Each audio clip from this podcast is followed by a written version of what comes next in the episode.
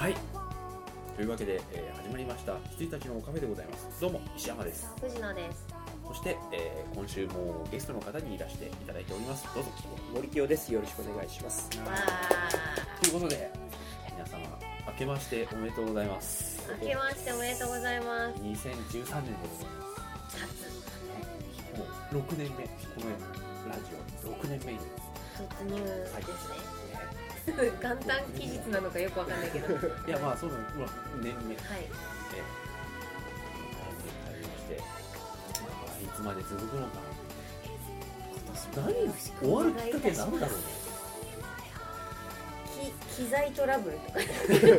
ういうんじゃない。終わるきっかけ、遠方への転勤。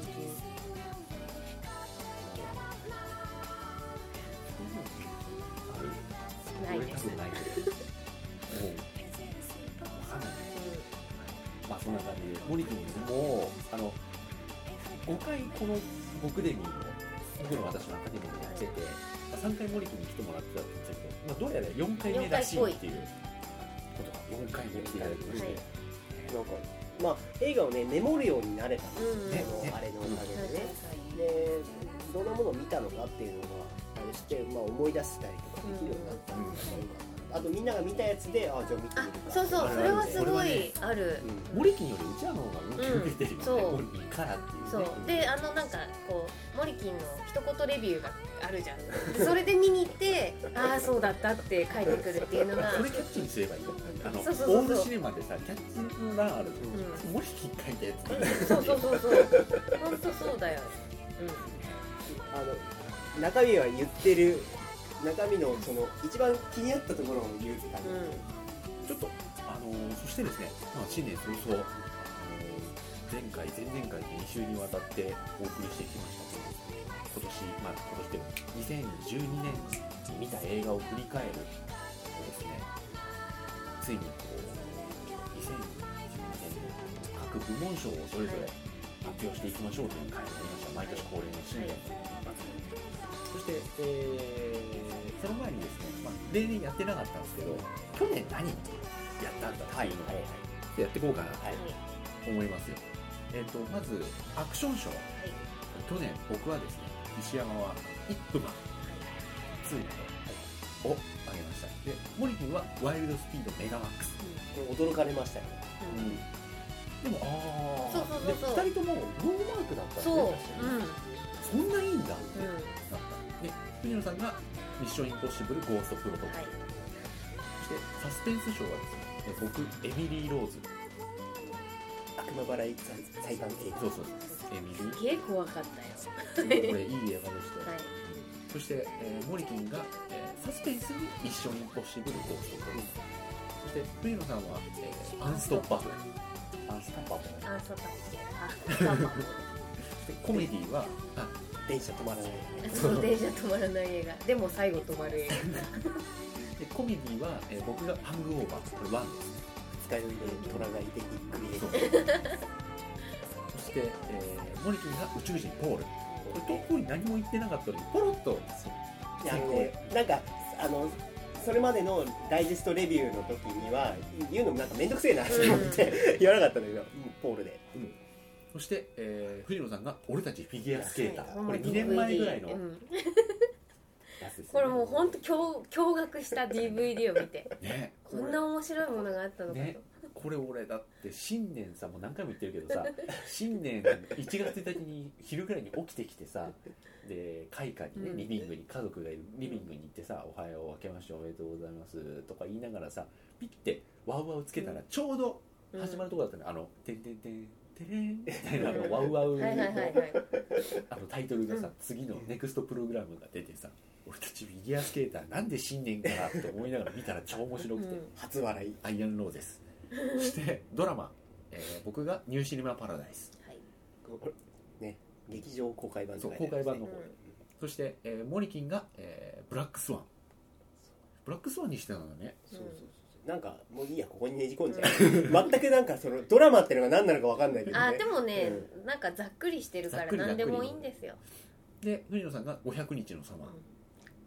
そして邦画、僕がアヒルとカモのコインロッカー、すげえ泣いたって言ってたよ、うん、ワンワン泣いた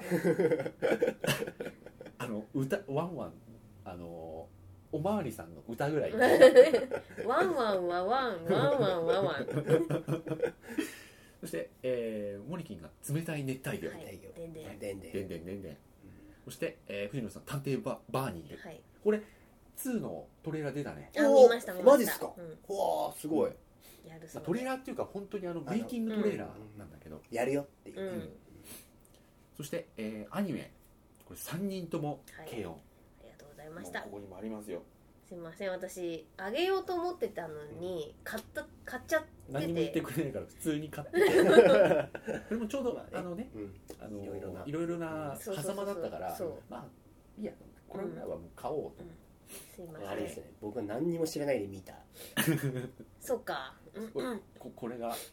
ご飯はおかずって、うん、This is ご飯はおかずバカ映画僕はなしだ、うん、でモリキンはピラニア 3D、はい、私も藤野さんもピラニア 3D、はい、バカ映画なしって言われてね、怒った覚えがそうそう部門ごとなくなったかと思って糾弾されたのえちょってそう僕はなしと。そして特別賞、僕は仮面ライダーダブルのフォーエバーのやつ、うん、でモリキンは孫文の義士団、はい、そして藤野さんがゾンビランド、いい妥当な線ですよね、うん、そして映像賞、僕は脳内ニューヨーク、うん、これ不思議な映画でした、うん、そしてモリキンがスコット・ピルグリム、うん、で藤野さんがリミットレス、オープニングのあれはもう見てみたい、うん、映像をやってる人だったらいかに難しいことかっていうのが分かる、うん、分かる、はい、そして音楽、僕はジョン・ブライオンっていうノーマイ・ニューヨークと、あと何だっけな、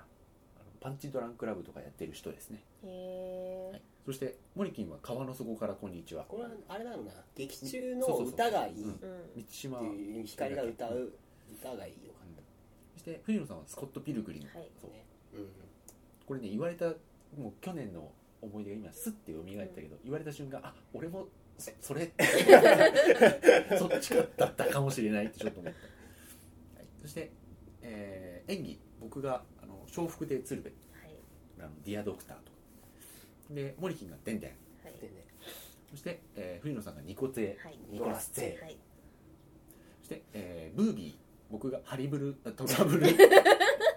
ブルインハリウッドあったね、なんで見たの、ツヤがおすすめしてたからだ、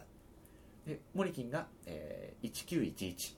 俺が見たかったジャッキ映画じゃなかったっていうふうに言ってましたね、うん、そして、藤野さんがシュレックフォーエバー、はい、これも妥当なブービーですよね、うん、そして僕の最低映画、これがアサルトガールズ、最低でしたそしてモリキン、マッハさんこれ言い方もちょっとあるんだよねこれさっきこう振り返る時じゃなくて、さっき見てちょっと、あ、そうだったなって思いましたもんいい思い出すきっかけですね、うんうん、で藤野さんの、最低映画賞がノルウェーの、はい、菊池凛子だそうです、うん、凛子菊池凛子してました。でもブービーとか最低は本当にそれぞれね、うん、色が出てるよね、うん、そして、準優秀賞、僕がアヒルとカモのコインロッカー、はい、ワンとないモリキンがキックアス、うん、はい、藤野さんキックアス、はい、これはねちょうど狭間だったからね、ここになっちゃって、うん、この年の年度のになっちゃったんだよね、うん、そして最優秀が、僕がニューシネマパラダイス、そしてモリキンがイップマン、そして藤野さんが幸せの隠れ場所 はい、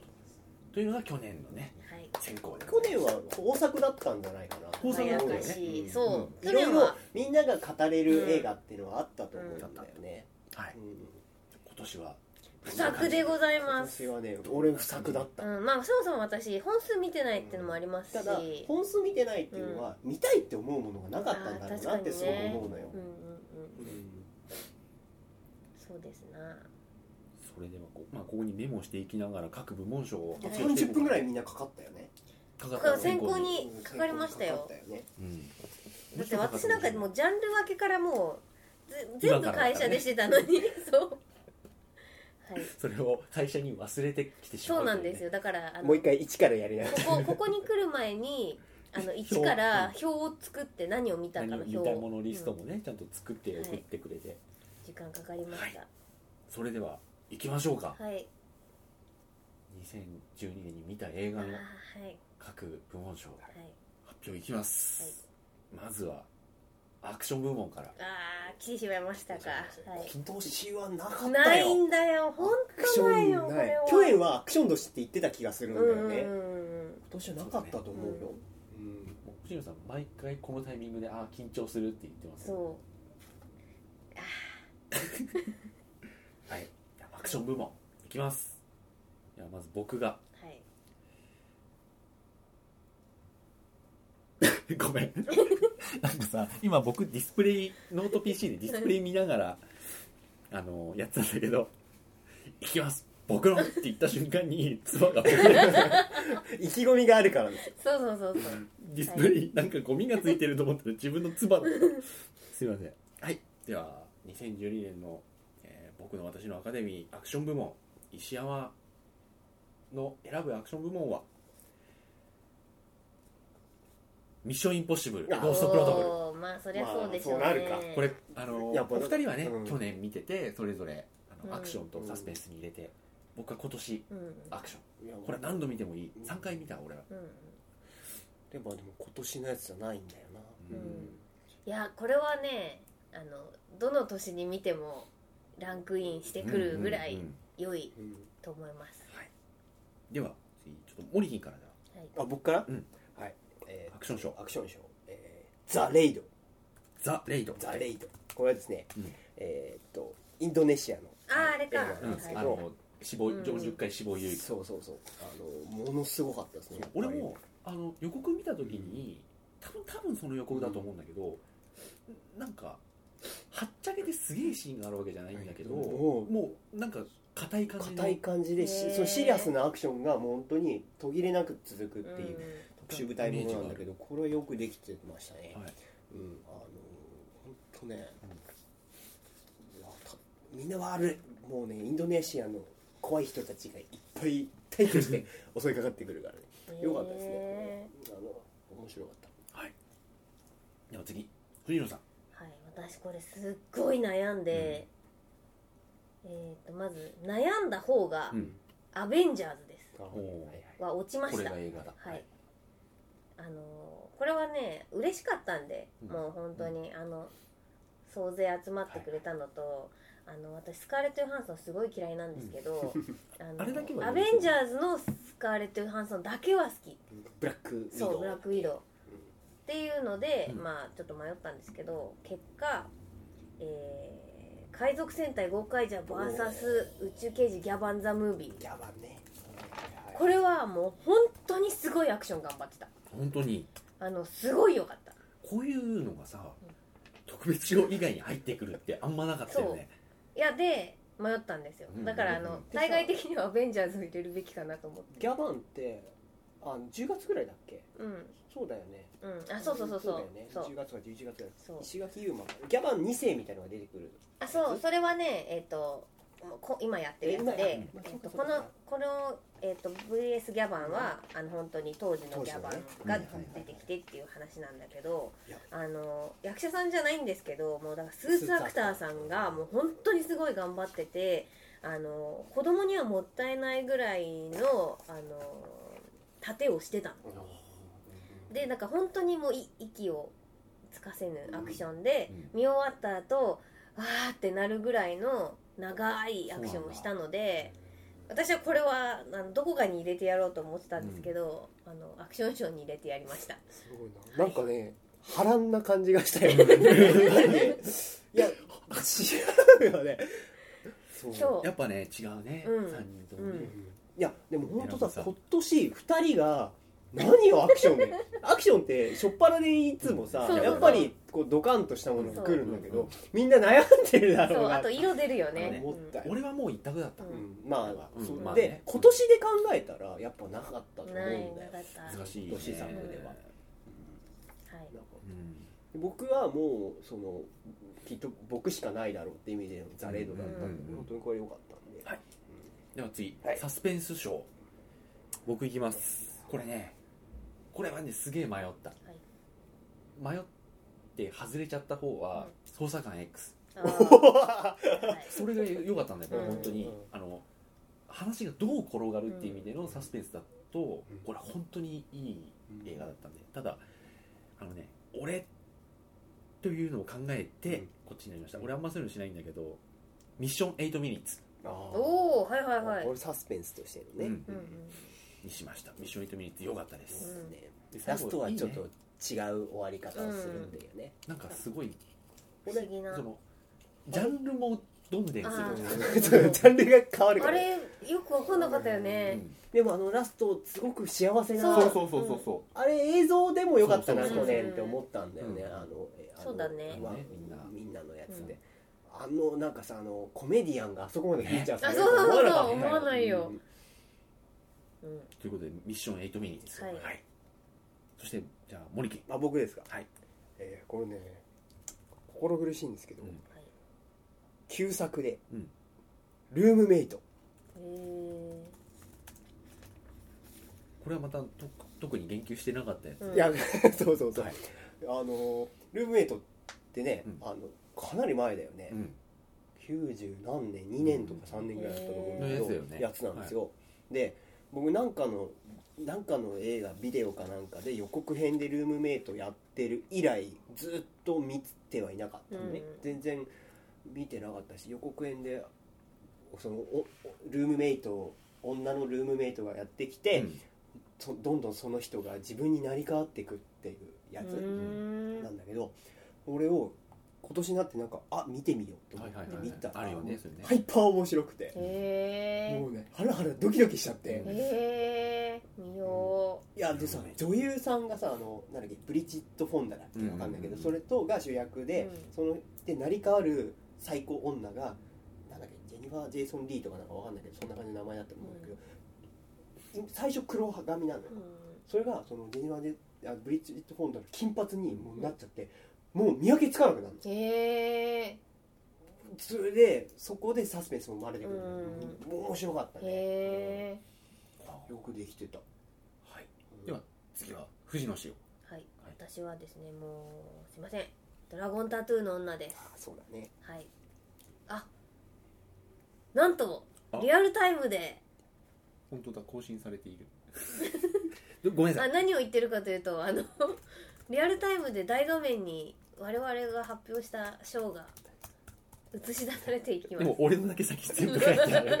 今ネタバレ俺ちゃんと見てなかったけど、ちょっと見そうになってしまいましたはい、ごめんなさい、話の腰を折りました、はい、ドラゴンタトゥー、はい、もうこれ何も言うことありません。そうだよね、はい、そうか、初見で見たらそうなるよね、うん、そうそう、だから、うん、もう原作も知らなければ、その前の映画も知らなければ、あらすじも見ずに行ったから、うん、そうだよね、予告で見たら、そうそうそうそう、ドラゴンタトゥー対ドラゴンタトゥーだもんね、そう、うん、だったんです、はい、では次コメディいきましょう、はい、ドラマじゃないの、うん、コメディで、コメディか、はい、では私からいきます、はい、ザ・マペッツ、おー、よくできてたよね、はいはいはい、温かいお話でした。久々にちゃんと笑った。どういう映画？全然知らないです。なんだっけ、昔のマペッツって人形のマペッツ、そうミス・ピギーとか、うん、あとカエルのカーミットとか、うんうん、あれがこうなんて言うんだろう、なんかメタなんだよね。人間出てくるの？人間出てくる、うん、そうあれエイミー・アダムスとか出てくる。だからロジャー・ラビットみたいな感じ、そうそうそう、人間もいつつ、うん、その人形もでちょっとテッドなんだよね。テッド、昔ちょっとテッド昔その人形と男の子が一緒に暮らしてたんだけど、もう成長してきて、うん、男の人はもうエイミー・アダムスと結婚するみたいな話になってるんですよ、はいはいはい、で結婚すると捨てられちゃうのかなみたいなのもありつつ、うん、自分が人形でありながら人形劇大好きで毎週見てて、うんうん、でカーミットの記念館みたいなところに行ってみたら、そこが取り壊されるって聞いて、もう一回ちょっとカーミットさん頑張りましょうよ、俺ら人形頑張りましょうよって言ってか、みんなでこう昔の仲間とかもそのテレビショーがなくなっちゃってて、他の仲間とか Google とかに就職してるやつでそいつらを一人一人もう一回やろうぜっつって、なんだっけ、パルプ工場の社長になってるやつだっけ、あいつは帰ってき方すごかった、ね、うん、そうそうそう。え、それ今年？去年か。俺は劇、あ、今年です。劇場で見たんだもん、うん、私も劇場で見た。全然知らなかったです、うん、本当面白そうだね。マペット放送局っていうのが、うん、昔6時からね NHK で3ちゃんでやってて、うん、でそれをもう見てた世代としては、うん、もう全く同じ気持ちなの、うん、あの時成長やってたそいつが役でやってたけど今は素で出てるよっていう設定で、うん、そうっていう、うんうん、ザ・マーペットよかった。それちょっと見てみたいですね。あとね、ギャグもすごい高度で、うん、いいのよね高度なギャグでした ね子供向けじゃ頭いいギャグ、それだウィットに飛んだというか、うん、そう結構ブラックな部分もありつつさ、だって仲間を集めるところとかさ、みんな仲間集まってバンに乗ってさバーンって走ってるんだけどさ、一人不満漏らしてるやつがいてさ、俺が仲間になるくだりとかなかったじゃんすげえいい話だったのにって言うとそれが分かったよ入れるよっつって入れてくれるの。そうすると仲間になろうぜ分かったっていう2秒でねで人笑いみたいな、うん、そういうのが多い。面白そうだな。結構最後盛り上がる感じで上がるよね。ちゃんとみんなでこう昔の番組をやって予算も確保して枠も確保してやるぜってでいくら以上視聴率だっけ、うん、なんか取れたら復活してもこの記念館残していいよみたいになるっていう盛り上がり。寄付かお金ちょっと見たいそれは、うん、ザ・マーペッツにしろなかった。はい、コメディーとして良かったです。では森木、僕ですか、はい、ブライズ・メイズ史上最悪のウェディングプラン、はい、面白かったね。言ってましたもんね、うん、ウェディングドレス姿で路上でおもらしする映画言ってましたね、うん、これよくできてた、ね、はいはい、女性の方がより共感はするのかもしれないけれども、うん、その綺麗事じゃないいろんな、うん、なんつうんだろう人間の、うん、なんつうのちょっと汚いねみたいなのもすげえ笑いにしてくれてたしよかったね、うん、こう面白かった、はい。では次、藤野さんコメディ。私は迷って、うん、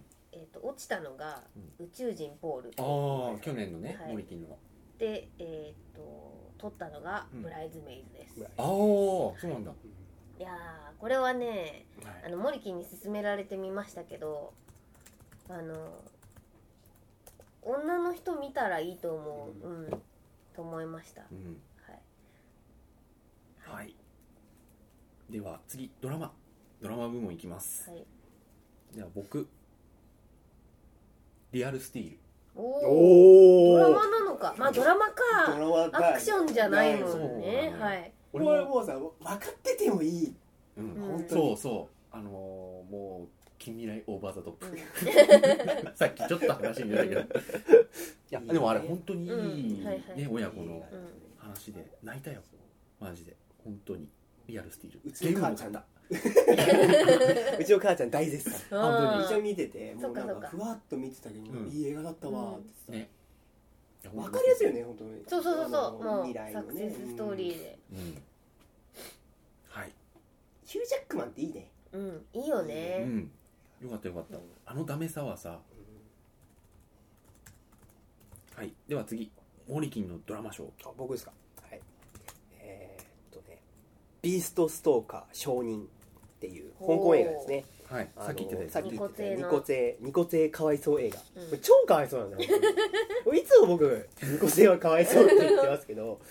ニコラス・テイの映画なんだけど、これねサスペンスでもアクションでも全然、うんうんいわゆる刑事ものなんだけど、うんうん、刑事アクションものなんだけどいわゆるすごいこってりしたね、うん、そのドラマの部分がよくできてて、うん、よかったですね。もうねでやさぐれニコゼ、あそうなんだ、うん、やさぐれニコゼでねよかったよ。今年まさか劇場公開すると思わなかったんですけど、うん、ご祝儀で劇場に見に行ってですね、うん、よかったんで。今回あれですねモリキンは結構本当に独自路線で選んでる感じですよね、うん、いやそうなっちゃった今回は、うんうん、対策にあんまりこう触手がね動かなかった、うん、出せられないぜみたいなね、うんはい、じゃあ藤野氏はい、私ドラマ賞は、スラムドッグミリオネアです。ああ、もうこれもう完全に私の映画ですよ。ね。もう最初から最後まで。最初から最後まで。頭から尻尾まででしょ。私の映画。もう私が好きな全部のど真ん中。うん、本当に僕が見て、うん、僕も良かったと思ったし、うん、藤野さんもというか藤野さん絶対いいだろうってずっと勧めてたんですよね。そしたらある家にはあるけど見てないっていうのを。ずっと家にはあるけどなんていうかこうオスカー取っちゃったし、うんうん、でオスカー取るのってもう基本合わないっていうのがあって、うんうん、ちょっとあるけど、うん、なんかこうディスクを入れられなかったんだけど、うん、ちょっとついつい入れまして、ついになんかさ不思議だよねそのさ、うん、いわゆるミリオネアっていうさ、うん、で俺さそのオスカーって全然、まあ、興味はなかったんだけど、うん、その同じ意味なんだけど、うん、スラムドッグミリオネアってオスカーっぽくない、ね、そうそうっぽくないんだよで、うん、思ったしで俺そういう意味ではドラマでノミニーでもう一個俺アメリカンビューティーを今年初めて見た、はいはいはいはい、でも俺面白くてさ、うん、でさこれがオスカーなんだって思ったのね、うんうんうん、で、まあ、それはミリオネアももちろんそうなんだけどさ、うん、そうそうあなんかオスカーって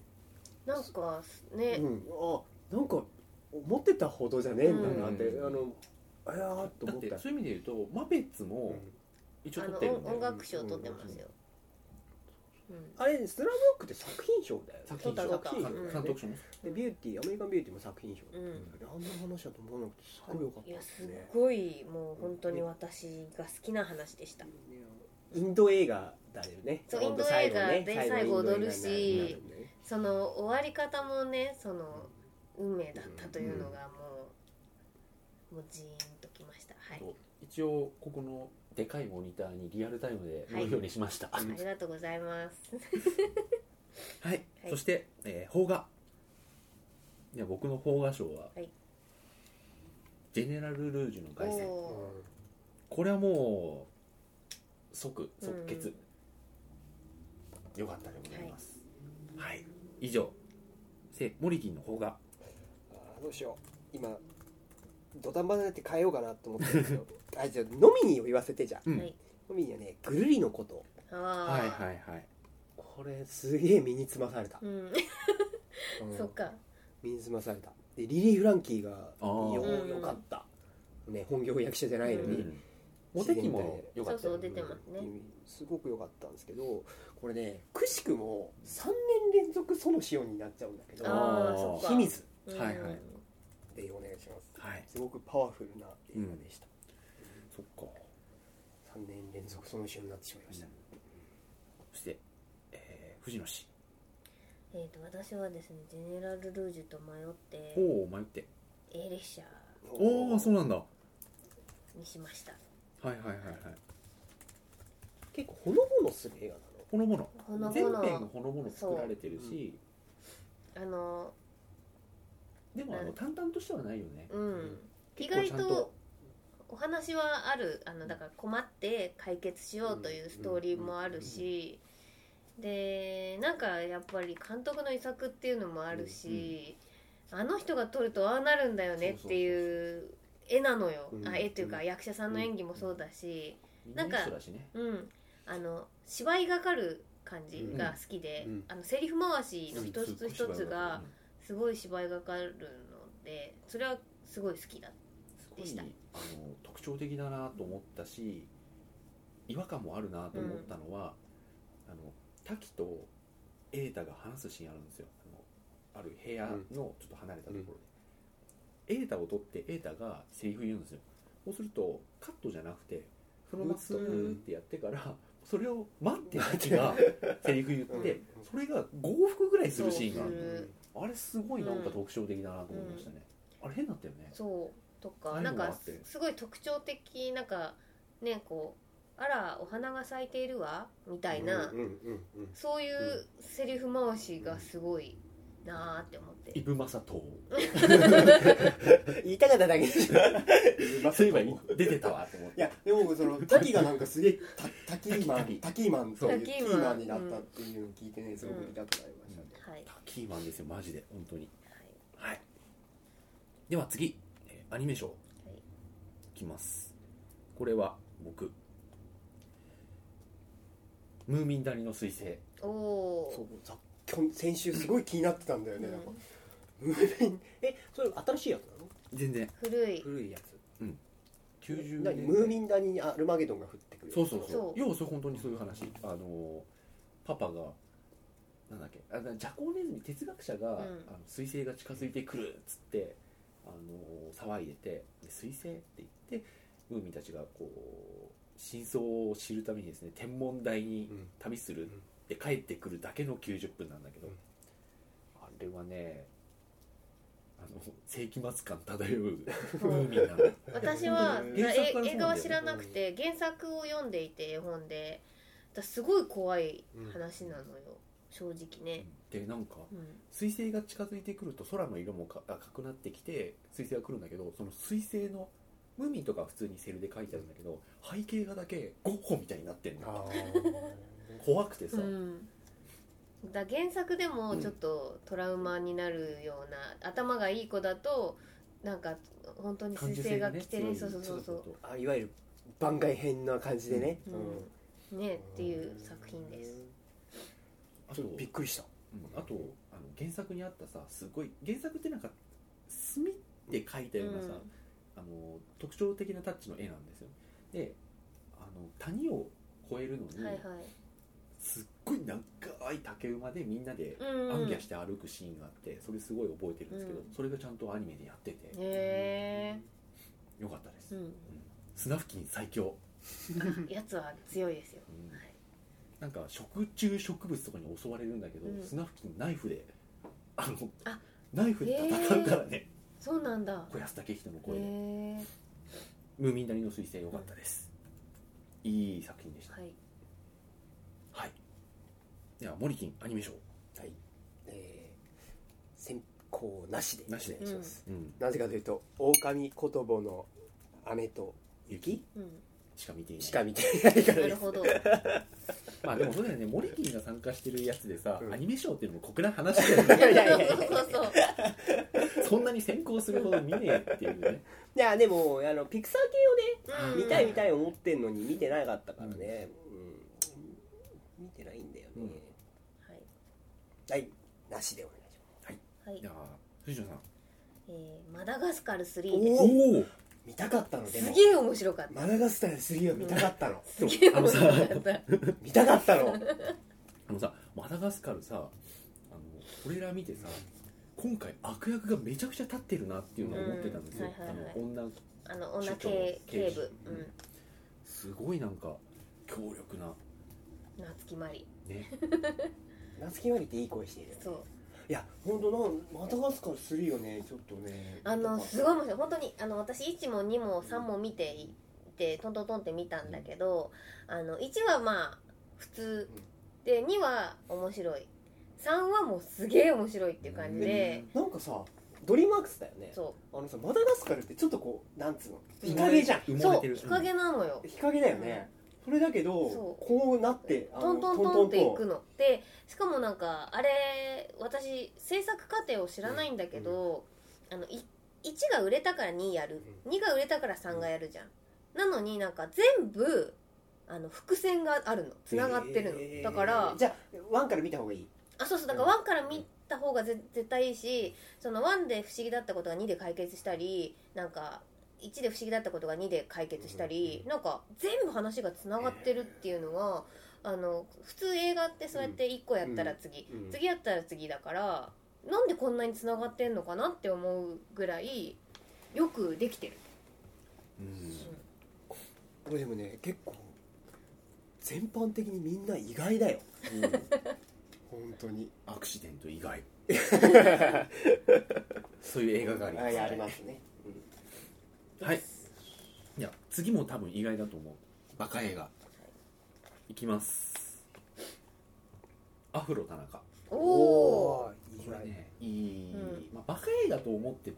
作ってないだろうけど、うん、もうね小ネタがねもうすごいいいんですよ。へーあとね松田翔太ほんとねいい。へーなんかすごい悶々として佐々木なんだっけのぞみ、うんうん、に恋をして、うん、恋をしちゃダメだって言うんですけどそれで商店街歩くんですよ、ジャージで。でこうなんかこうなりながら歩いてダメだ、こうよっしゃダメだ、こうよっしゃダメだ、でも好きだーって言ってぶっ飛んでゴミ箱のところにバーンってなるんですよ。それをずーっとなんかそれ予告で見た覚えがあるな。あのシーンねすごい面白い、うん、あれよかった。松田翔太振り切った感じ、振り切ってる、振り切ってる。であと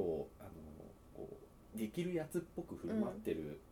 普段の松田翔太と、あと明らかに他の人から見えてるんだけどもう心の中の自分をここでやっちゃうっていう作風でやってて、うん、みんな彼女がいるのに自分だけいないっていうシーンで、みんなこいつには彼女できてないだろうなとか言いながらここで言ってるんですよ。もうそうすると彼女が来るんですよ。そうすると「ええー!」って言いながら「こいつにも彼女がいるわ」とかそういうのを超多演技でやるんだ、はいはいはい、いきなりそれガーってなるんだけど、その次の瞬間にもう冷静に「まあ僕もいるけどね」あの感じがね、はいはいはいはい、まあ、普通にセリフに書くと何でもないやつなんだけど、うん、増田翔太がやってるから面白い、うん、なるほど。はい、バフロー田中、そしてモリキンバカヘガ賞、ついに来てしまったか、はい、今年はね力王という映画なんですけど、これね、説明するのすっげえ大変なんだけど、うん、もうバカ映画って言ってさ、うん、一発でポーンって分かるんだったらいいんだけど、うん、去年のピラニアみたいな感じで、うんうんうん、これねまあ、90年前半ぐらいのすごい低予算で作った香港映画なんですけど、うん、もうなんつうの珍品カルト映画っつうのなんですよ、うん、で原作はなんかヤンジャンのタフかなんか連載して、うん、タフかなんかやってる日本の漫画なんだけど、うん、ストーリーが、イップマンの魚屋さん、はいはい、ナマズ顔の人いるじゃないですか、うん、あの人がすげえロン毛で、うん、恋人とあはははあはははってねラジコン運転してたらなんかいろいろあって刑務所に入れられちゃう。いろいろあったんだね。で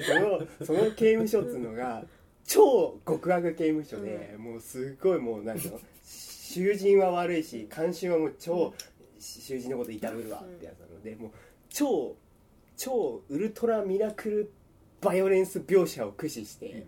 うん、まあ、戦っていくんだけど、うん、もうとんでもないもう笑っちゃうほどのスプラッター、うん、でもそれが手作り感満載ですごい笑えるんだけど、はいはいはいはい、でその魚屋さんが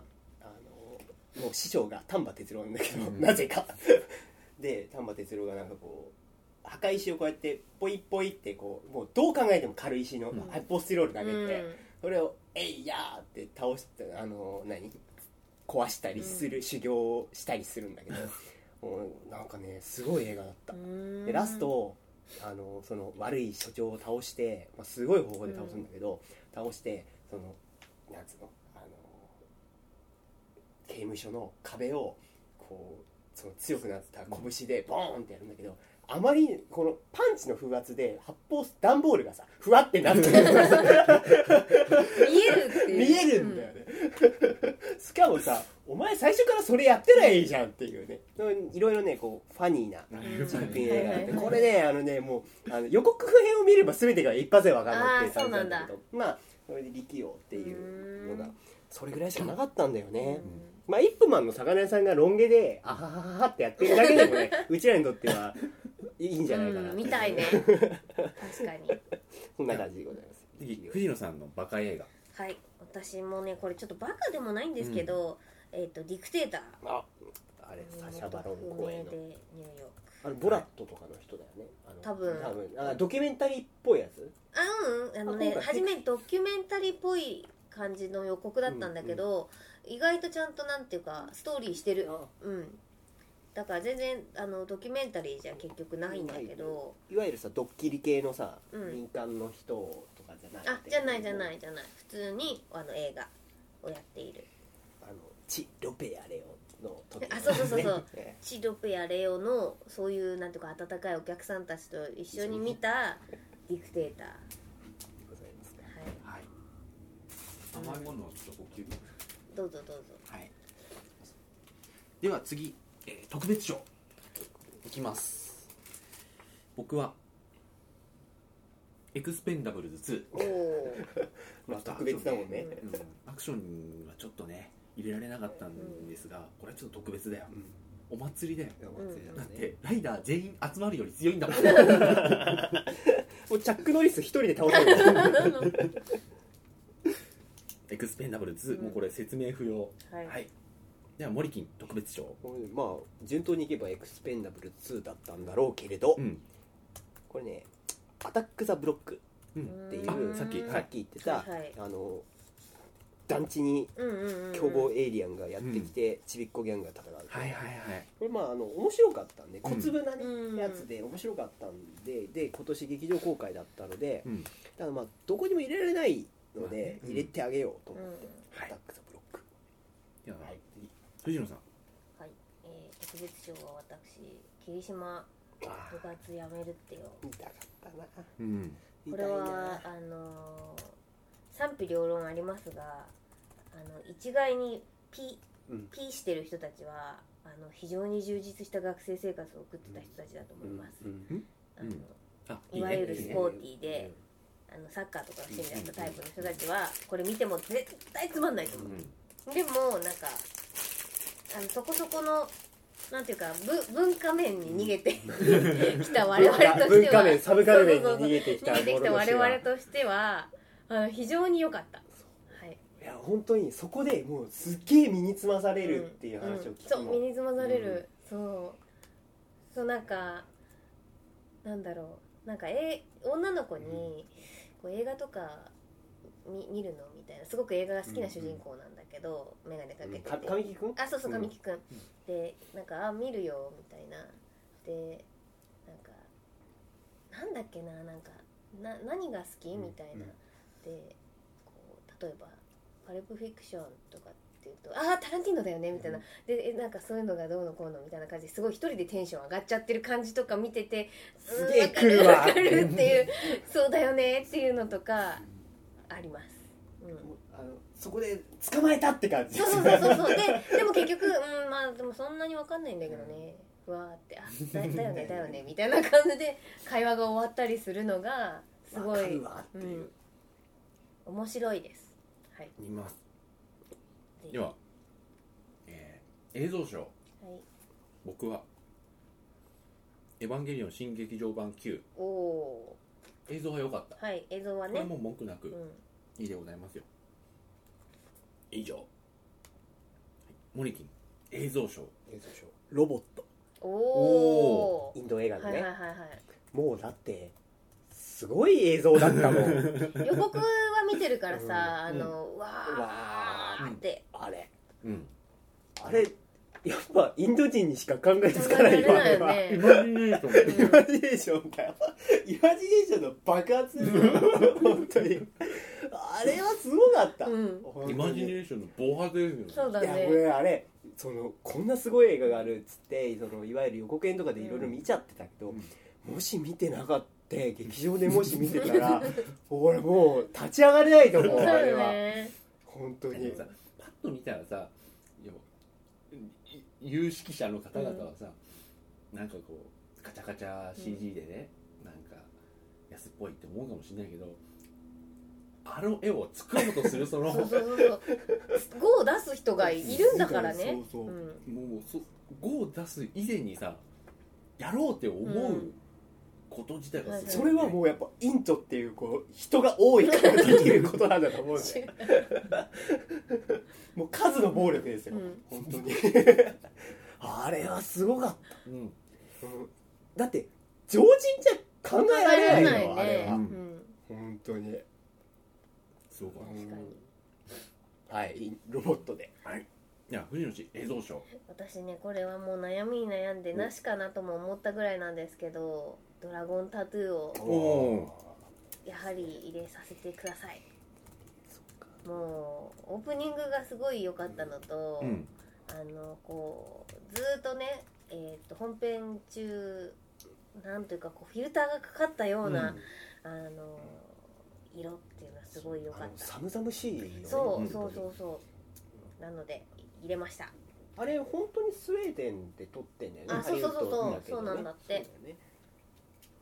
うん、はい、では次音楽賞、僕はドラゴンタトゥー。おお。まあこれはね、これはね、うん、っていう移民の歌、うんうん、はい以上。そうだよな、うん、はい。ではモリキン音楽賞。音楽賞ね、うん、これね、いや最強の2人でまあ、うん、アースウィンド&ファイヤーかなと思ったんだけど、うん、考えてみたらやっぱドラゴンタトゥーで、うん、そうだよねやっぱイミグランドソングがすごい、うん、よかった。まあそれ映像も含め の予告が良かった、うん、そうだね、うん、でもあの音楽の力ってすごいです、うん、で音楽で引っ張ってるでしょ、うん、あの予告は本当に、うん、それに合わせてこう映像をカットバックしてっていう、うん、はい。藤野さん。いやもう私も完全に一緒で、うん、最強の2人とドラゴンタトゥーで迷って、うん、今どうしようかなってなっちゃったところです。じゃあ一応じゃあ最強の2人にしとこうかな。ドラゴンタトゥー入れてるので、はい、アースウィンド&ファイヤーが良かったと、うん、同じだよな、うん、本当に俺そうしたら結構国際色豊かになるから俺も最強の2人にしとけばよかった俺今回超国際色だぜ本当インドネシア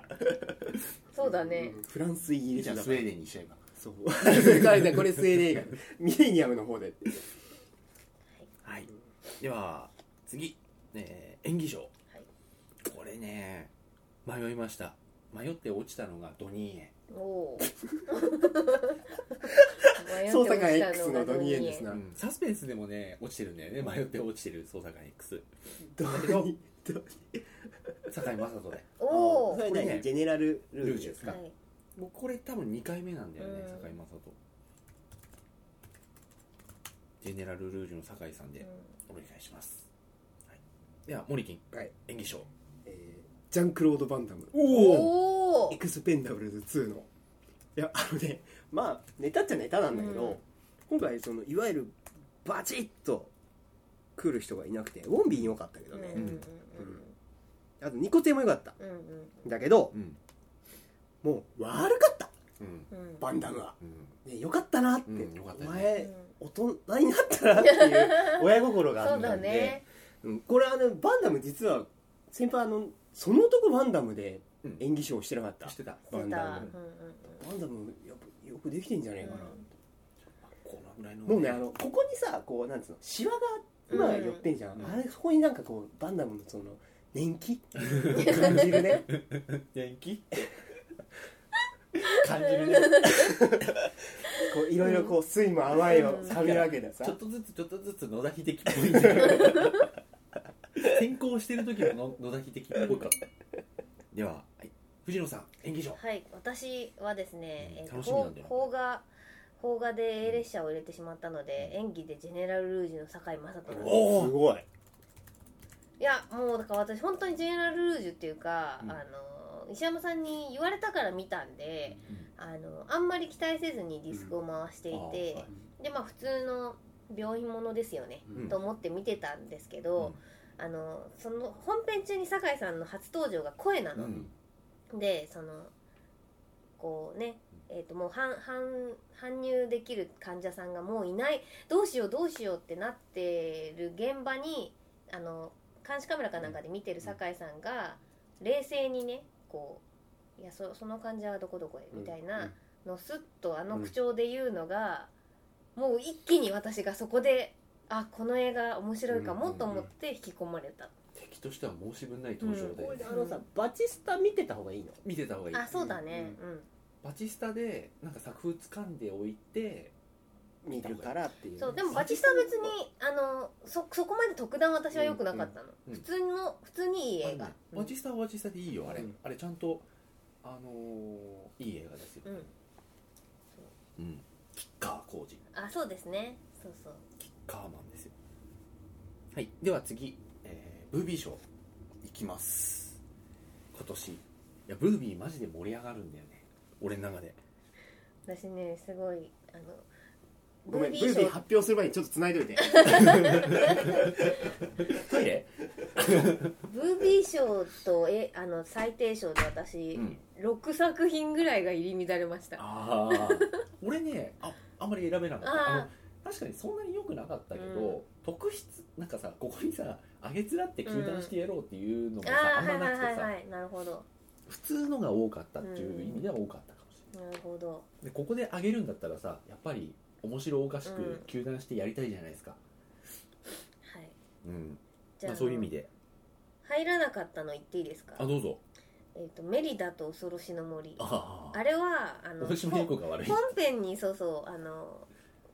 悪いところは ないんだと思うんですけど、うん、ただ本編もそんなに面白くなかったんで大島優子がとどめを刺した感じだったんですが、まあ、それは大島優子のせいなので、うん、字幕で見たら違ったかもしれないっていうので外しました大島優子のせいなのではい、そうです、はい、それただいま、はい、今ねブービーとか最低の選考から漏れたやつを聞いてます。メリダの大島って大島優子が、はい、物語も普通だったし、それ何声がってこと、吹き替えがね、吹き替え問題はどうにかならないの？なんないんだよね、あれはなんないんだよ、ならないのかね、うん、本当にそう。なんか今もほらアベンジャーズとかプロメテウスとかね、うん、すごくプロメテウスは剛力さんがね、あの人なんかすげえテレビに出てね、うん、それは純粋な感想でいいと思うけどご利用し、ね、はい、女優として有名だよね。電通さんがこうご利用し売らせようということで押し込んでくる、うん、武井絵美と剛力さんはそうらしいですよ。だってさホチキスパッチンをその剛力さんがやったわけでしょ。伊集院さんがすげえ面白いこと言っててさ、剛力さんが出始めてた時に剛力あやめってあれ本名でしょ、すごい名前だよね、まあ、誰もが思うってしたんだけど、うん、普通だってあの顔知らずに剛力っつったら超ブスだぜ剛力あやめですって感じだぜ言ってただよね、うんうんね、ドラゴンタトゥーの女をやるわけでしょ、うんね、オリジナル版のサンデーをホチキスパッチンで超ベッタンベッタンしてる、うん、何逼迫した状況できるわけだよ、できるのかい、女の子は乗り換えですとか言ってる場合じゃないっていうねできない、うん、まあそれでね酷評されてるけれど、でアベンジャーズは何なの？アベンジャーズは今までのいわゆるだからアイアンマンとかの声優さんを下ろして宮迫さんとか竹中直人とかにしちゃったみたいな、宮迫さんは別に叩かれてなかったけど、でもやっぱりね、うんうん、とは思うけどね、うん、あとインクレディブルの宮迫とかうまかったよね。そうそうそうそうそう、だからうまい人もうまい人でいるんだけどね、うんうん、そこもちゃんと見てねっていうことです。だからシンプソンズ問題とか、うん、シンプソンズ最この吹き替え問題史上最大の事件だろうね、あれね。いやなんでだってさ、所ジョージとかにしてさ、うん、お客さんが新規の人が来るとは思えないでしょ、ね、うん、所さんは所さんでアルフで実績があるけどさ、うん、そこになんでね、うん、持ってくるんだっていう、別に所さんのせいじゃないしさ、うん、和田アキ子さんはなんか、うん、ね、なんで、うんなんでだろう、うん、そうだからやっぱりその配給会社の方、宣伝の方なんだろうとは思うんだけどね、うん、そうそう、じゃあブービー行きましょうか。すいません、はい、はい、僕のブービーフェイシーズ、あーなんかあるかなと思ったら何もなかったミラ・ジョボビッチ、うんうん、はい、まあ以上なんだけどね、はい、もう言うことは言ったから、はい、ではモリキン、はい、ブービーシャークナイト 3D、 おー私それ見たかったんだけど見なかったや見なかったや、湖にサメがいたっていうだけの映画ね、ピラニアと同時期にやったんで、ピラニアリターンズと同時期にやったんですよ。もうねなんつうんだろうね、ほんと湖にサメがいるっていう、俺それだけでも超見てえと思ったんだけど、うん、それしかなかったんだよ一文ね、そう湖なのにサメで俺だなんでだろうね、だってピラニアはさ湖である必要があったじゃない、淡水魚だから。サメはなんで湖にしたんだろうね。いやでもそれもそうだけど、うん、逆に言うと向こうからさそこを売りにしてる感がすごい伝わってるじゃん、うん、だって湖なのにサメだよって言われてるからするでしょこれって。で俺はあのね、うん、その本国でやってた時、俺のすごい好きな監督がやってたから、うん、まさにそれで、うん、俺会社の人に勧めたの。湖なのにサメなんですよって言って。でもそれしかなかった。それしかなかった。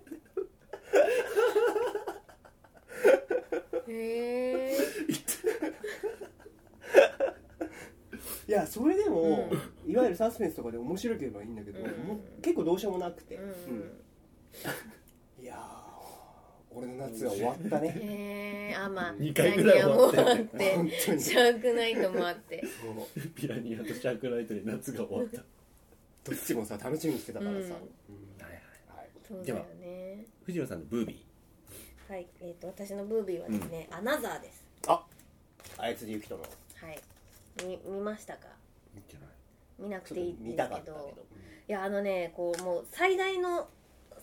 なんていうかフラグをねバキバキ折っていくっていうなんかこういうだから呪い系というか呪いがあって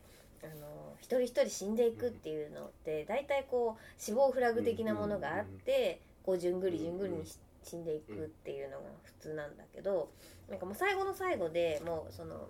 みんながいるその家屋というか合宿所みたいなところが、うん、火事になっちゃって呪いで、うん、でもうみんな死ぬみたいな状況でその教室というかその一つの部屋に、うん、閉じ込められてるグループもいて、で女の子が3人ぐらいでクラスの中でもすごくダメな太ってる男の子、うん、眼鏡かけててもうなんかホフホフって感じの男の子が、うん、なんか大丈夫だよ逃げるよみたいな感じになってすごいね木材とかが倒れてるの、うん、で女の子たちがキャーってなっててなんかここから逃げようって言ってあれ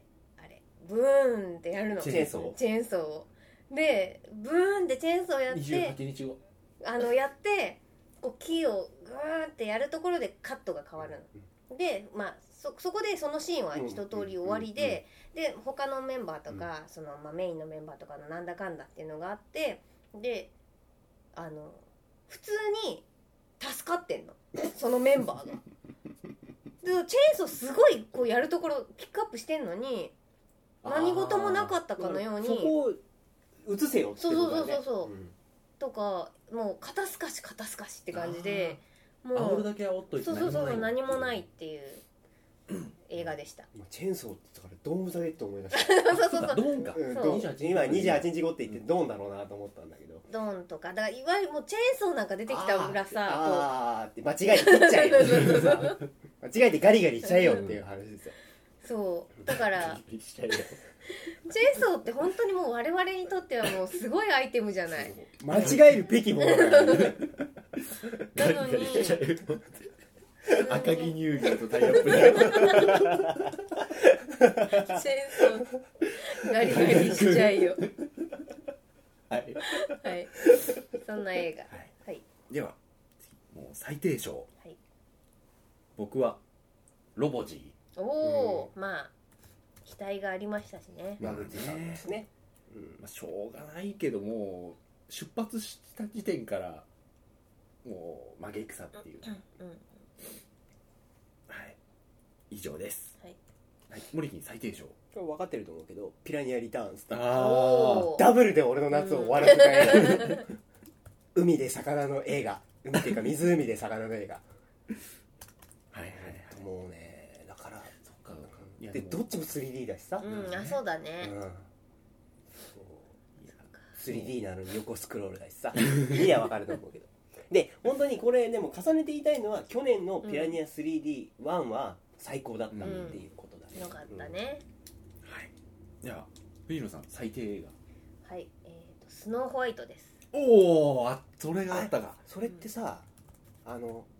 シャーリーズ・セロン的なやつ。そう、シャーリーズ・セロンの方、白い雪、ミラー・オン・ザ・ウォールの方、うん、白い雪姫のやつ、うん、あれはね、なんでやったのかわかんない何にもで、しかもその後に白雪姫と鏡の女王っていうジュリア・ロバーツの方があって、あ、そうそうそう、エリック・ロバーツの、うんうん、そっちはちょっと待って妹だしなんでジュリア・ロバーツって言ってるのにエリック・ロバーツ出すの？違う、今ジュリア・ロバーツって言った瞬間に顔が思い浮かんでそれは言おうとしたらもう名前が出てきてなかったエクスペンダブルズの悪いやつあれが兄弟してっていうのはすごいよね兄弟が、うん、でもスペシャリストから脈々とシュワちゃん、ね、スターローンの敵をやってるダークナイトでも出てましたね。そうだね、うんうんはい、スノーホワイトね。そうだからなんかなんのなんか オマージュもないスノーホワイトただ自分もやっときゃいいだろうっていうそうそうレベルただ衣装が豪華なだけみたいなね、うん、でした鏡現代風解釈だとこうだぜドリルーンってそれはもうターミネーターでやったそうだからもうすでにやったことのなんかこう、うんつなぎ合わせでしたよ、うんうん、でもさすんごい悲しかったのがさそのジュリア・ロバーツの方のやつと予告の煽り文句が一緒なんだよそうそうそう現代のお姫様は黙ってるだ、うん、待ってるだけじゃない、うん、そうかそうか、うん、そういうやつだそうそうそうでそのジュリア・ロバーツの方はすごくなんかいい感じにリメイクされてただからスノーホワイトっていうそうものがあってでお姫様がちょっとやんちゃというか、うん、自分があって元気な感じでジュリア・ロバーツが本当になんていうか嫌な姑みたいな、ね、そうそう姑みたいなね、うんうん、感じでっていうなんかコメディだったそうだよね、うんうん、だそれはすごい面白かったんだけどそうだと王子様がなんか犬みたいになってたよねあそうそうそうそう発情してたよねそうあれはなんかそういうなんか呪いがあってすごい面白いパートなんだけどスノーホワイトは本当にもうよくわからないだ真剣にやった、ね、そうそうそう真剣にやってこんなになっちゃったっていう感じでした、うんうん、鏡よ鏡もうちょっとゆっくり言ってくださいそうそうそう鏡よ鏡それで満足、うんはい、はいスノーホワイトありましたねでは次に準優勝ではいきます準優秀賞僕ミッションインポッシブルゴーストプロトコルおはいよかった久々に本当にいい大作を見たという感じです何回見てもいいもん、はい、誰にでもおすすめできますこれは、はい、そうですね、はい、ではモリヒン準優秀賞、これねドライブという映画なんですけどうんうんうん最近今年公開されてすっごいなんか評価が高くて、うん、いわゆる逃し屋の話なんですけど、なんかねピンク色な感じなんです。わかるわかるわかる。俺手に取ってやめた、うん、ねすごい変な映画でおしゃれだしおしゃれな感じじゃん、うん、なんかパッケージとか、うん、なんだけどでおしゃれな感じで撮ってるんだけどすごく変な映画なんだけどなんかこれはいいって言われるのもわかるしそう俺なんかパンチがなくてそうでなんかな中途半端だなって思ってたんだけど、うん、パンチが逆にありすぎる映画だったっていうそうなんだね昼はなんか昼はスタントマンなんですよ、うん、で夜は逃し屋っていうやつを見て、うん、はいって思っちゃったんだよね、うん、そうねもうなんか初っ端でその逃し屋のシーンとかすっげえかっこいいのなんていうの大行には撮ってないしもう静かに撮ってるんだけどすごいサスペンスだしなんかねでなんか妙な恋物語がありつつのとんでもない方向に話が急展開したりしてちょっと久々にねながら見してたら、うん身を乗り出したっていうシーンがありましたね。そうそうびっくりしました。そのなんか、うん、いろんな人がいいっていうのは分かるなって語る言葉は僕は持たないんだけど、うん、よかったですね。これドライブ分かる分かる一応後でちゃんと書くけど、うん、であとなんだっけライアン・ゴズリングだっけなんか最近ちょろちょろよく出てくる人なんだけどその人の映画今年すごくよく見たんだけどよくできてましたね。はい。では、藤野さん。はい。私はアーティストです。はい。これってアカデミーかな。アカデミー。撮りましたアカデミーを。結構。何なの？何の映画なのこれ？ね。これ全然情報入れなかったんだけど、無声映画なの？無声映画、うん。だから基本的には音楽しかしてない。で白黒なの？白黒。でも現代で撮ってる。そう、うん、でセリフも全部字幕っていうかいわゆる闇芝居字幕で活弁士がいるような感じのやつ。サイレントのスターがいて、女優がそれに憧れて入ってくるんだけど、スターはサイレントの波に揉まれて落ちぶれちゃって、トーキーの波に、そうですね、トーキーの波にこう揉まれて消えてっちゃって、女優はどんどんのし上がっていって、なんだけど最後はやっぱりこう2人の絆でこう一緒に頑張っていこう的になるっていうので、もう全部なんだけど、無声映画についての無声映画みたいな感じなんだ。そうだね、そう、うん、いやよくできていて、うん、でよくできてたよね、うん、それだけなんだけど、で俺もそれだけだったから劇場まで行かなかったんですよ。これ90何分ぐらいだっけ、うん、あ、意外と長い、ちゃんとあるんですよ、うん、なんか70分ぐらいで終わるのかなと思ってたら、そしたらなんか100分ぐらいあるっていうし、で音楽だけでしょ、みんなでこう100分音楽だけ白黒で眺めてるんでしょと思っちゃったんだけど、ちょっと後悔した、うん、あれは劇場で見た方が良かったと思いますよ、うん、っていう仕掛けがすごいよくできてる、あるんだよ、うん、映画館で見るからこそのっていうこと、今だからこそ、今無声映画をやるからこその仕掛けがある。なんか想像がつくの、うんうんでしかも今そのサイレント、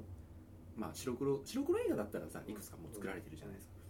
裏切りのサーカスってそうだし、で今サイレントをやって、それがなんかアカデミーに認められたかなと思ったら、今でもサイレントは年に何本か作られてるみたいなんですよ。だからね、ただ木をてらってポロッと撮っちゃった映画じゃないんだって思った、うんうんそう、なんか私がすごいおーっと思ったのは、うん、そのサイレントからこうトーキーの波に揉まれて、うん、だんだんこうその男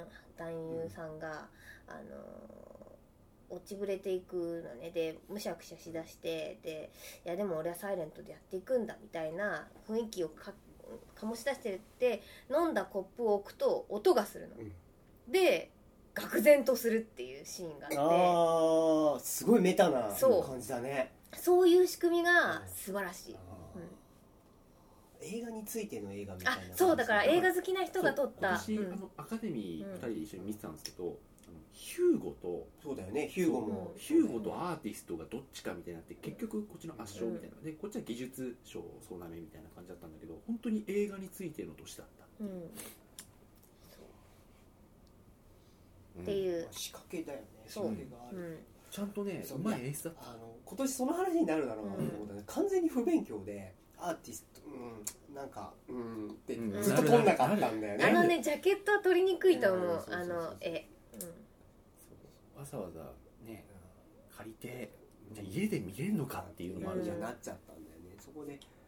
でもきっとこの話にはなるだろうな、うん、誰かしら見てるだろうなと思ったから、その時聞こうとは思ってたんだけど、うん、だから俺も劇場は劇場でなんかみんなで100分これなサイレント眺めるの嫌だなって思っちゃったし、 DVD は DVD 家では見れねえなって思っちゃったんだけど一応見てでそれ聞いたらすごくいいね、うん、はい。では最後、はい、残された最優秀賞を決めたいと思います、はい、いやまず僕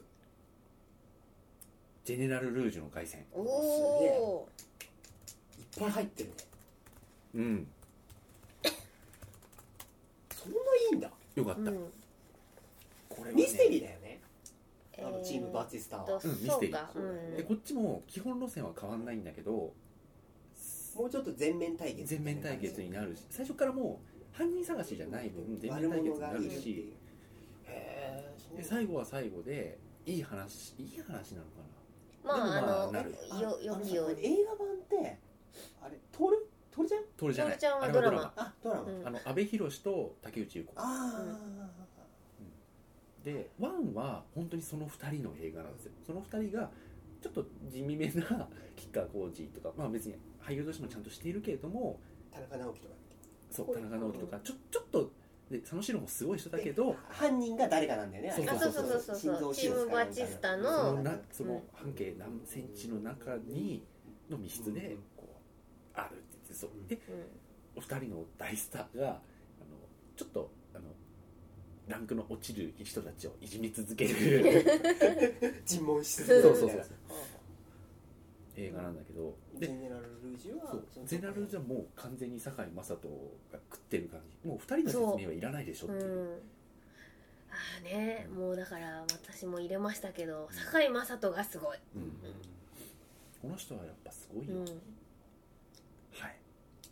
ではモリキン最優秀賞、いや本当今年は国際色豊かにしてしまいました、うん、サニー永遠の仲間たち、おそんなに良かったんだ、本当面白かった、へえ、ね、やっぱそのぶっちゃけ、うん、難病ものなんだけど、うん、その難病ものをいわゆる韓国の難病ものってあるじゃん、うん、いわゆる ラブストーリーみたいな、うん、あれを私の頭の中の私とかそれをもう劇中で笑い飛ばしてるんだよね、うん、それを確信犯でやっていて、いわゆる自分の同窓生が死ぬってことになって、じゃあ元気づけてやろうかっていう話なんだよ、うん、よくできてたよこれは、スカッと爽快する映画、うんはい、そうなんだ、で音楽もすごくいいし、うん、そのサニーが流れたりとかでね、よくできてたよ、はい、面白かったね。だってドロップキックする映画はね、うん、基本的には面白い、バンジージャンプする、いやだからバンジージャンプするドロップキックするドロップキックがある映画っていうのもおしなべて面白いなって思いました、うん、はい、じゃあこれ結構気になる藤野さん、私はねもうずーっと言ってました、はい、ドラゴンタトゥーの女、お見た時から最優秀だと決めていました。もうこれは本当に私の映画館に行き方が良かったんだと思う。だからもう原作も見ずに本当に純粋に何も知らない状態で見て、ものすごく楽しんでしまいました。うん、こうしてみるとこれで全部分かりましたね、はい、今年変だわそう俺はね、うん、すっごい特殊なのは分かるんだけど、ね、うん、今回みんなも変だよ、うん、絶対、うん、だって重なってんの多いもんだから、うん、それだけ突出した映画が多くて、うんうん、であとはなんかこう結構ちょろちょろだったんだろうなって思ったし、うん、今まではみんなこれだろうなって想像ついた、うん、今年はね、うん、誰も想像ができなかった、俺もそうなんですよ、きっと今年は、うん、この人はこれだろうなっていうのは分かったの、うん、だってムーミン谷の彗星って出てこないの出てこないし、うん、例えばそのエヴァだったりとか、うん、その細田守とかなのかなって思ってたら、藤野さんのマダガスカル3とか絶対分かんないよ、うん、そうだね、うん、僕たち9校も意外だね、意外だし、うんでドラゴンタトゥーがここまで来るとは思わなかったし、私は深くそうでやっぱアクションの豪快さとかもね、これはねアクションそこまで、うん、今までほら特別賞に特撮を入れるって言ってたじゃない、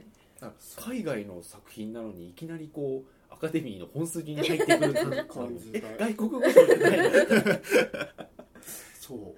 うでこう堺雅人とかで被るの多いかったりもしてるし、そうだね、うちはね初めてだと思う、被したのは、うんうん、できるだけ被らないようにここに入れたらこっちに入れてあげるってやってきたから、うん、でねやっぱなんかそれでもやっぱ突出したのがないなっていう感覚あるんですよ、うんうんうん、でもジェネラルルージュはもう決まってたね、そこまで言うんだったら見てみたいと思いましたね、うん、マダガスカルも見たいと思いましたね、うんモリキンのところにあるやつはみんな見たいね、見てないからやつはだってインドネシア映画だろ、うん、で香港映画だろ、うんうん、でイギリスのアタック・ザ・ブロック、うん、ロボットなんてインドだから、ね、で本当にもう海映画、ね、魚映画がね、ダメだったから、魚ダメだったね、うん魚があまり取れないとしてる不作でしたわいやでも面白いものは面白かったけどね、うんうん、そんな感じ、はい、はい、ということででもね今年は本当にみんなの聞いてて、うん、ああ見たいの多くなったなって思った、うんうん、ちょっとね今年より寄っちゃったんだよねそうだね、より寄ったんだよ、あるあるってみんな見てんだろうっていう、うん、一応抑えとこうってやつが抑えてなかったり、ね、うん、俺もそうだけど、そうもうなんか自分の趣味にかなりいっちゃったんで、うん、でマベツすっげえ気になったうん、うん、マベツ気になった。あとそのジェネラルルージュ、うん、あとねマベツ悪役すごいいいっすよ。あ、そう、ね、あれいいんですよ。いいよ、ね、やべえ、悪役なんかね、悔しいのが去年西山さんがゴーストプロトコルで行われてた状態を俺が食らってるしかも俺だけ見てない。しかもそのまださ、ミッションインポッシブルとかだったらさ知ってるじゃん、見てなくたって分かるじゃん、うんうん、もうマペッツ想像するじゃないかマペッツってもう出てないよね、まだね、うん、あ、映画ですか、DVD、あ、出てないのかな、なんか聞いてないんだよ、あ、出てた、俺2人とも劇場で見てた。あ、私は劇場で見ました。出てたっけ、うん、まあ、出てても全然おかしくないんだけど、うん、出てて全然出てると思いました。本当、うん、俺全然忘れてたわ、うん、買うのを。買うんだ。いや、買いたい買いたい。なんか特典とかも含めてやっぱ見たい。あ、そうなんですか。僕はリアルスティールとかもびっくりしたもん、ね、いや もちろんね、うん、もちろん良かったけど、うん、なんかあ、リアルスティールか。いやでもね、ミッションインポッシブルとリアルスティールはほぼ決まってた。これからもうだってこれ12月とかなんで見たの、去年のが終わった直後ぐらいで、これはもう硬いなと思って、うん、で後でなんか出てくるかもしれないし、上半期で見たやつのが決まっちゃったりするよね。そうそう、だからドラゴンタトゥーも早かったよ、早かったよね、1、2月ぐらいだったと思う、うん、多分最近見たっていう意味でいうと、主要なやつでいうとアフロ田中ムーミンダリの彗星ぐらいなんだよね、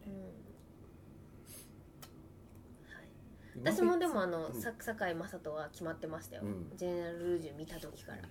トニーエンと迷ったいやまさかの捜査官 X、うん、よかったよかったそうか、見てください、はい、いや今年も終わりました。なんかね結構ね、来年からはかなり本数が減るんじゃねえかなって僕は思ってるんですよ。あ、本当、うん、であと見る内容も各局変わってくるかなとは思ってますね、はいはい、一時期に比べたらだいぶ減ったよ、うん、いや、うん、分かります分かります、うん、だって一発目の参加がもうすごかった記憶があるから、うん、200いってたもん、うんうん、でいやというよりも、うん、あの見れる環境じゃなかなかなくなってくので、うん、来年からはそうね。あ、そうなのか。やっぱりほら分かる分かる分かる、ハジェットアフターライフとか見れないんです。そういうこと。世の中になって違いますから。なるほど。あるし、あとはこう、うん、あの仕事以外の時間はじゃあ全部自分ってわけでもね、うん、なくなっていくし、ピロニアリターンズだって見れなくなってくるかもしれないわけ、うん、そういう意味ではね、なかなか、うん、はい、そう、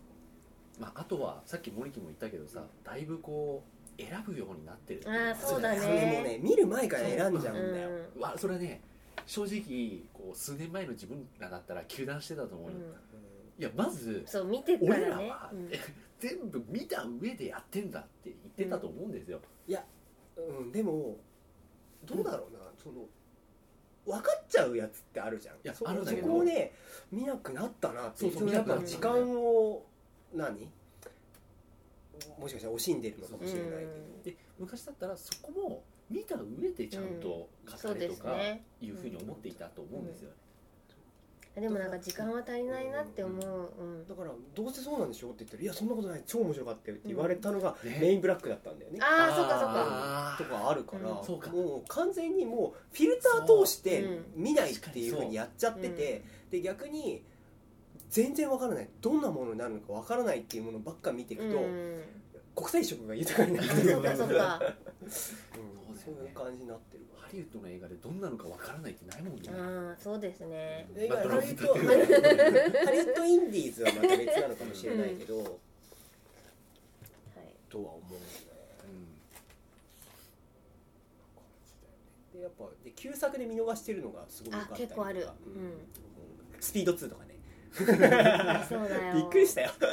スピード2はスピード2で楽しいんだから、うん、そうそう待つだけなんだ、止まる。でも昔よりもあのいわゆるだからパッとなんかながら見ででも楽しめるとか、何も考えずに楽しめる映画っていうのが少なくなったなと思ってて、エクスペンダブル2がもうまさにその温度だったから、 それはすごいことだったなと、うん、あ、もう確かにもう何も考えないでっていう、うん、あるよね、もう変にさ、どんな映画もちょっと頭良くなっちゃったじゃないですか。うん、分かる分かる。いわゆるだからね、某シリーズだって007になってなんか妙になんかしかめっ面になってきちゃったでしょ。もっとなんかひどかったんだよ。ひどかったの。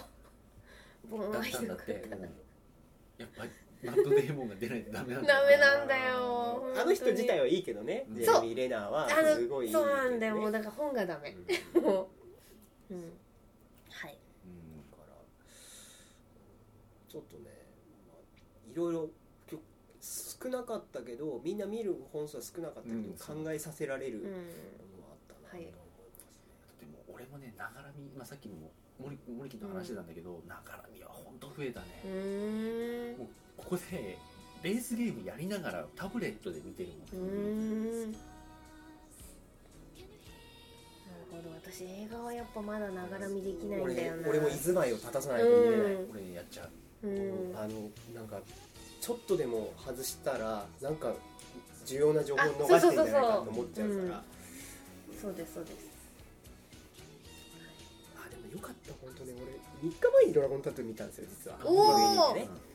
1回借りたんだけど、まあ、俺見てるしなっつって1回返しちゃってるのが新作の時だったんだけど、はいはいはいはい、でもきっとみんな見てるから話は合わせたい。劇場では見なかった。そういうのね、俺007見に行ったんだけど、そうです。いや、本当そうですよ。すいませんでした。いや、これは合わせられなかった。もう直前のね、だって藤野さんなんかさ、もうこの先007しか見るものがないって言ってたんだよ。いや、でもさ、本当下半期全然なかったでしょ。アベンジャーズ終わって、そしたらもうエヴァと007しかないでしょ。そんなんだったし。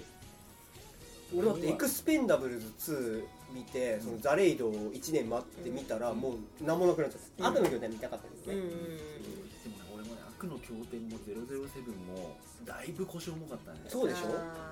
腰軽い映画じゃないじゃん。腰軽でいったの本当にエクスペンダブルズぐらい。ノボーもちょっとああはいはいはいって思っちゃった。ノボーもすごい楽しみにしてた。ジェネラルルージュはワウワウここに来てさ。ワウワウつけたら1時から5時までバチスタ特集やってて、それでポッと見てすげえよかったんですよ。ちょっとこれは気になるんで、すぐに。あとマペツ、あとメインブラックが、あ、そうだね。あと霧島だけはね、劇場で見に行けなかったのが、霧島はね、軽い気持ちで見れるから、期待せずに見てください。私全然期待しないで見に行って、もう寝る気満々だったの、プレミアだったし、でもう寝るなと思ってたら寝なかったの、面白くて、っていう感じだったから、すごい期待しないで見ると面白いと思います。はい、まさかこんなに総評でダラダラと喋ることになると思わなかったけど、はい、思うところあるんだよね。1時間20分喋っておりますよ。15分ぐらい喋っちゃったね。